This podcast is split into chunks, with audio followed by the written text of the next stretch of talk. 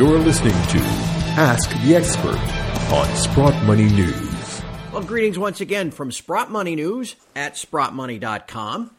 It's the month of October 2020, and it's time for your Ask the Expert segment. I'm your host, Craig Hemke, and joining us this month is Chris Vermeulen. Many of you might be familiar with Chris. Eric mentions him often during our weekly wrap up segments, and I know it, he's one of Eric's favorite strategists and technical analysts. Chris is actually the chief market strategist at a website called thetechnicaltraders.com. And we've got a whole list of questions that have been sent in for Chris this month that I look forward to laying on. But for now, Chris, thank you so much for joining us. Yeah, thanks for having me on the show, Craig. It is our pleasure, no doubt about it. And again, hey, before we get started, for all of our listeners out there, uh, you can always catch the weekly wrap up segments. You can also catch these Ask the Expert segments on all of your favorite audio and video channels like YouTube, SoundCloud. You can find it at Twitter, Facebook, whichever channel you prefer. Please be sure to subscribe and also give us a like if it's something uh, that you enjoy. Chris, I, have got, like I said, a, a, list of questions for you. I actually have seven of them. But before we get started, would you please just take a second and introduce yourself? Tell everybody a little bit about your background and a little bit about the technical traders. Sure. yeah, well, I got involved in the markets in 1997, and uh, that was during a raging bull market. And I learned to buy every dip and trade with fundamentals. And eventually, I learned the hard way after the 2000 market top that fundamentals wasn't really the best way to trade because it seems like winning stocks would be falling even though they were earning and growing. Uh, so I flipped my analysis to technical analysis. And so now I strictly follow price. I'm 100% technical based. I follow price. And that's really the only way all of us as traders and investors make money is if price moves in our favor. So why follow anything else but price? And so I follow it very closely. I cover all the major indexes, commodities, and hot st- sectors, whichever's moving at the time. And um, with my, my trading newsletter, I offer a video every morning to subscribers where I walk through the charts that happened yesterday, what's happening overnight trading and pre market today. And then you get the video before the opening bell so you're per- fully prepared for what kind of chaos is going to happen for that day, how it'll affect any of our positions, and, and why. Very educational videos. You'll learn a lot. And I share the trades that we do, uh, my focus on ETFs, and uh, with subscribers, really educational, um, very um, uh, kind of solid foundation just based off analysis on price. And it really whittles out all the noise of, you know, who's going to be elected and stimulus and news and COVID. Really, if you follow price, price usually gives you some insight as to if there's good or bad things coming around the corner. And all of this information can be found at the website, including uh, subscription costs and the like.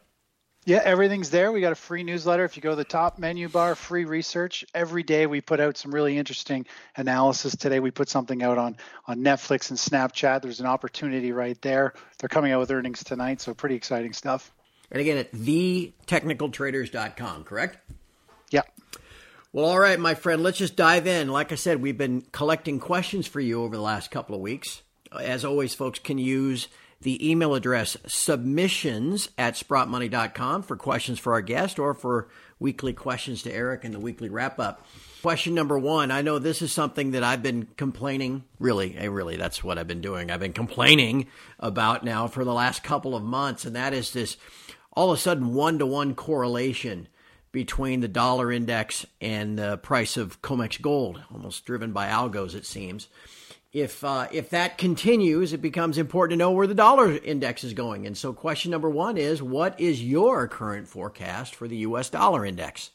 Hmm. Well, I mean, eh, really in September, August, September, I think the dollar put in what looks to be a bottom. It has a, a very kind of signature bottoming formation and then we saw recently in the last month and a half, we saw a nice rally, bringing it to some kind of multi week highs or multi month highs.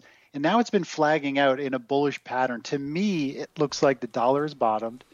And I, I have a feeling it's going to start to rally. And I, I think the markets could be in for quite a little bit of a stir. There was somebody speaking on the media today talking about how in the next 10 days, the way COVID is ramping up, uh, around the globe that it's going to start to reach some extreme critical levels in about 10 days and that is that's that to me really kind of got me nervous because it gave me that gut feeling like when we saw COVID spiking um, for the first time, and we had no idea what this you know disease virus was. And so the dollar, when when all that happened last time, the dollar rallied about 12 percent. And now I look at the dollar; it's put in a bottoming formation. It looks primed and ready. I feel like there, if there is this wave of COVID, I think it's going to wreak havoc and fear. People are going to liquidate positions. We're going to see the dollar become the safe haven as everyone can, sells everything they own. They're going to move to cash. They're going to go to the most stable currency that they believe is stable, and that still is the U.S. dollar, I think, and we're going to see it rally. So I'm looking at higher prices for the dollar over the next one to two months. That kind of uh, similar to what happened in late February, early March. Uh, does that concern you? Because that wasn't a real good time for any assets, including gold.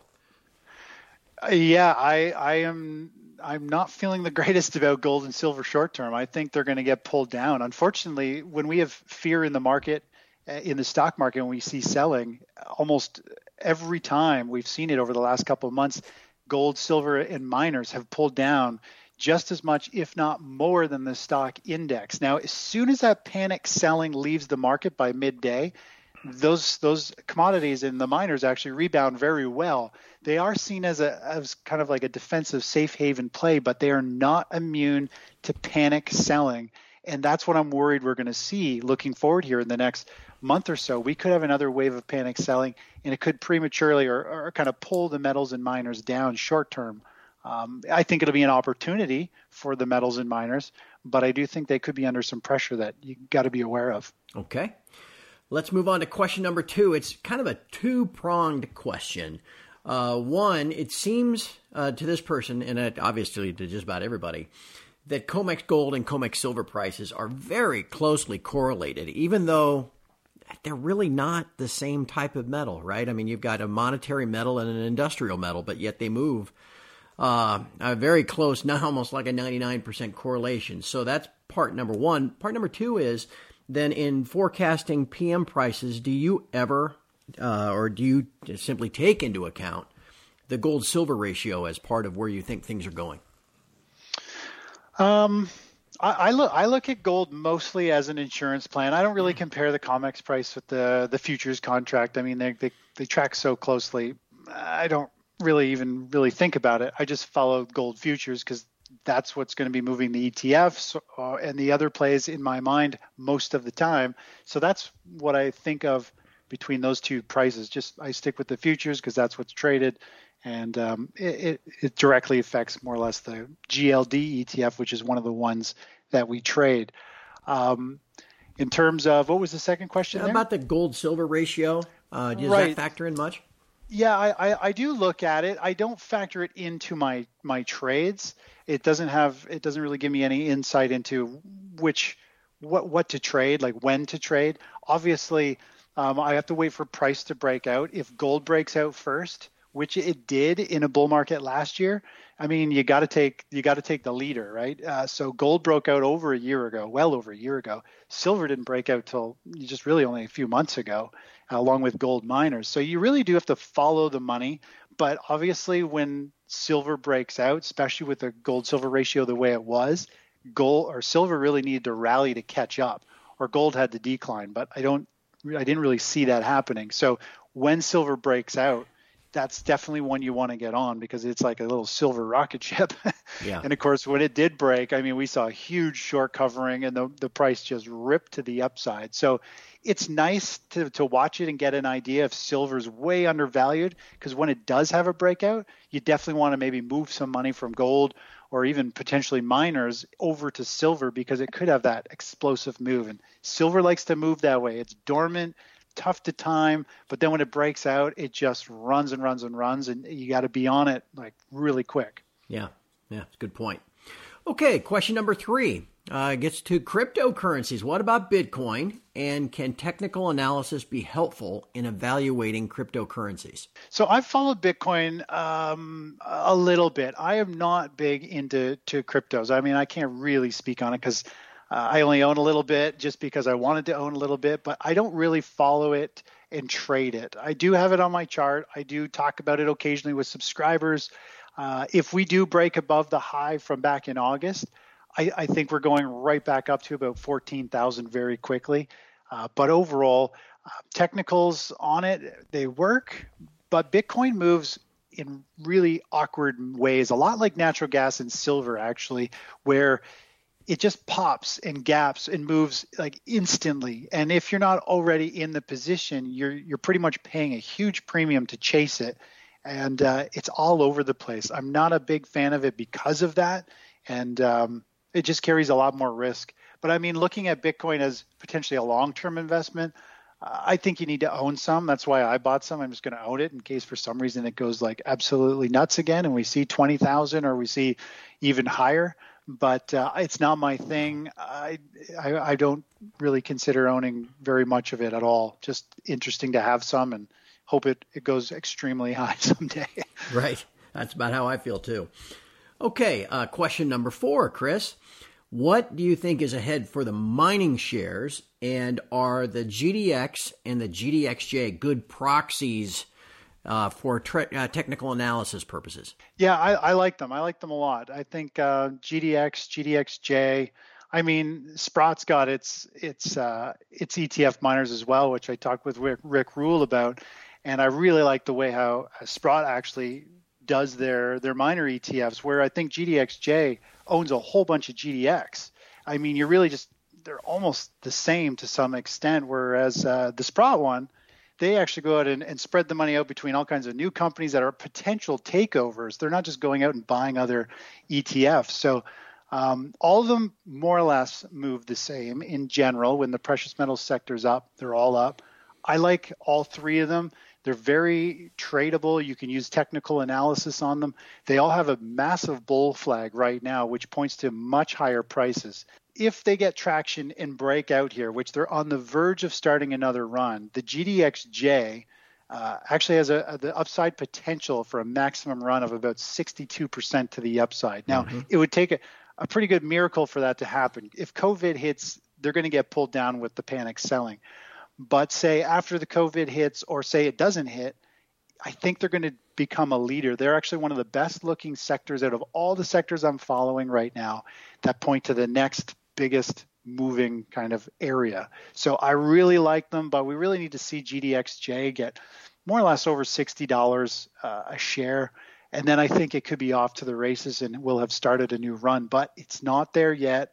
I wouldn't jump the gun because it is somewhat in a downtrend. It's making lower highs, lower lows, and it's starting to sell off a little bit here. So for all we know, it could still continue to go lower before it breaks out. So you got to wait, and um, when it does break, I think it's something to jump on. All right, my friend, we are more than halfway done. So right. question number five gets back to uh, technical analysis again. I mean, here, here just now we were talking about you know catching trend changes, you know, trying to find a bottom, that sort of thing. What is your favorite technical indicator in spotting a change in trend? I mean, could that be a moving average, you know, MACD line, something like that? Yeah, it's kind of a combination. Like I, I like to use uh, moving averages. I find the 20 day. It depends on the time frame you want to trade. So when I look at a chart, I usually put the five day moving average on, and I put the 20 day. And if price is above the five day, and the 20 day moving average is, is sloping up, typically I'm I'm looking to buy stuff when intraday when it hits the 5-day moving average. A lot of times when you're in a strong trend, price always stays above that 5-day moving average. So those are short-term buying points. If price gets below the 5-day and, and the 20 days moving lower, every time it bounces up to the 5-day moving average is a good point to exit your position or get into a, a net short position. Um, for example, okay, and then we, I also like Bollinger Bands. So you take those moving averages, and I like Bollinger Bands. More or less, we had a really simple setup yesterday where the SP 500 sold down below uh, an extreme Bollinger Band to the downside intraday, and it signaled, hey, we've got a, a, a one to three day rally that it, that should trigger. And so, for example, I actually bought an option yesterday morning. I sold it about an hour and a half ago for a quick 55% gain, but it is simply because price was trending up. We had oversold condition in the market, and then today it bounced up the SP 500 and got right to the five day moving average. And then I closed out the position. And since then, it's been pulling back a little bit. Hmm. So it's great for short term trading, great for swing trading. You want to buy at the five, you want to buy at the 20 day. And, you know, if you can throw Bollinger Bands on there with a, you know, 1.5 kind of standard deviation as kind of the extreme, if it goes to one of those extremes, you want to pull money off if it hits the upper band. You can redeploy it when it comes back down and hits the lower band very basic uh, strategy, but it will really help you stay on the right side of the market and buy at a discount, sell when it's a little overvalued. Um, so I, I, really like those. Very simple, and I have it on every chart. Is there a, something from a trend change perspective, though? Do you look at like RSI? You know, if something gets below 30, uh, I mean, is there a favorite that you like there? Not so much. I like to look at price action. So typically I'll look back on the chart and I'll say, okay, if it breaks a previous um, high in the chart, uh, I usually want it to break two previous highs, and they need to be like kind of standout highs. It can't just be um, an intraday move. It's got to be two previous standout highs and once it's broken two previous highs, I, then I know okay, it's cleared one as resistance, now it's cleared a second one, so it obviously has momentum. And then I look for a pause and a pullback. It's actually what GDXJ is doing right now. GDXJ on the 30-minute chart, uh, looking back about a month, it has rallied up. It's it the trend is has more or less turned up. And yesterday and early this morning, it actually dipped into an oversold territory and that is this is a potentially if they if it gets traction it's going to start to run and break out over the next couple days. Um, but it hasn't broken above the previous daily chart high mm-hmm. which is around 60 and that to me is a really important line in the sand. If it can close and hold above $60 a share that'll be a really good uh, opportunity i think to the upside. So i don't really use the stochastics or anything like that too much or rsi i mean a lot of people see those differently. So for example if the RSI gets above, um, say 70 or 80, most people think the market's overbought. The way I've always seen RSI is once it gets above 70 or 80 in that upper upper zone, to me that's like the power zone. It's leading the way. It's a leader. It has lots of momentum. You want to jump on it and and ride it higher. And same when when it's in the lower band. You get the biggest drops when it's actually in the lower band. And this is where a lot of people come into major problems is they they sell when it's in the upper band and then it keeps on going without them or they buy when it's oversold and it just keeps falling and falling and falling. And and so I, I look at it very differently uh, that way. And uh, it makes a huge difference when you flip your point of view on it and actually buy into strength and and uh, and sell into the weakness. Yeah. All right. Well just two questions to go and you may have perhaps given us a clue on this uh, sixth question in, with your previous answer but right now, here on October 20th, uh, what market or sectors uh, look most attractive to you as we speak? Right. So uh, the the gold miners look the most exciting. They haven't broke yet, but they look primed and ready for a big, big move. And this to me feels like the time where gold miners could really take the lead and shine going into uh, the holiday season. Uh, it just everything feels like it feels like we're in that type of economic condition. The the time in the stock market cycle. I mean, they they have done very well this year. They've taken a breather. Tech's taken the lead in other things, but I think they're about to to run. So I really like the gold miners.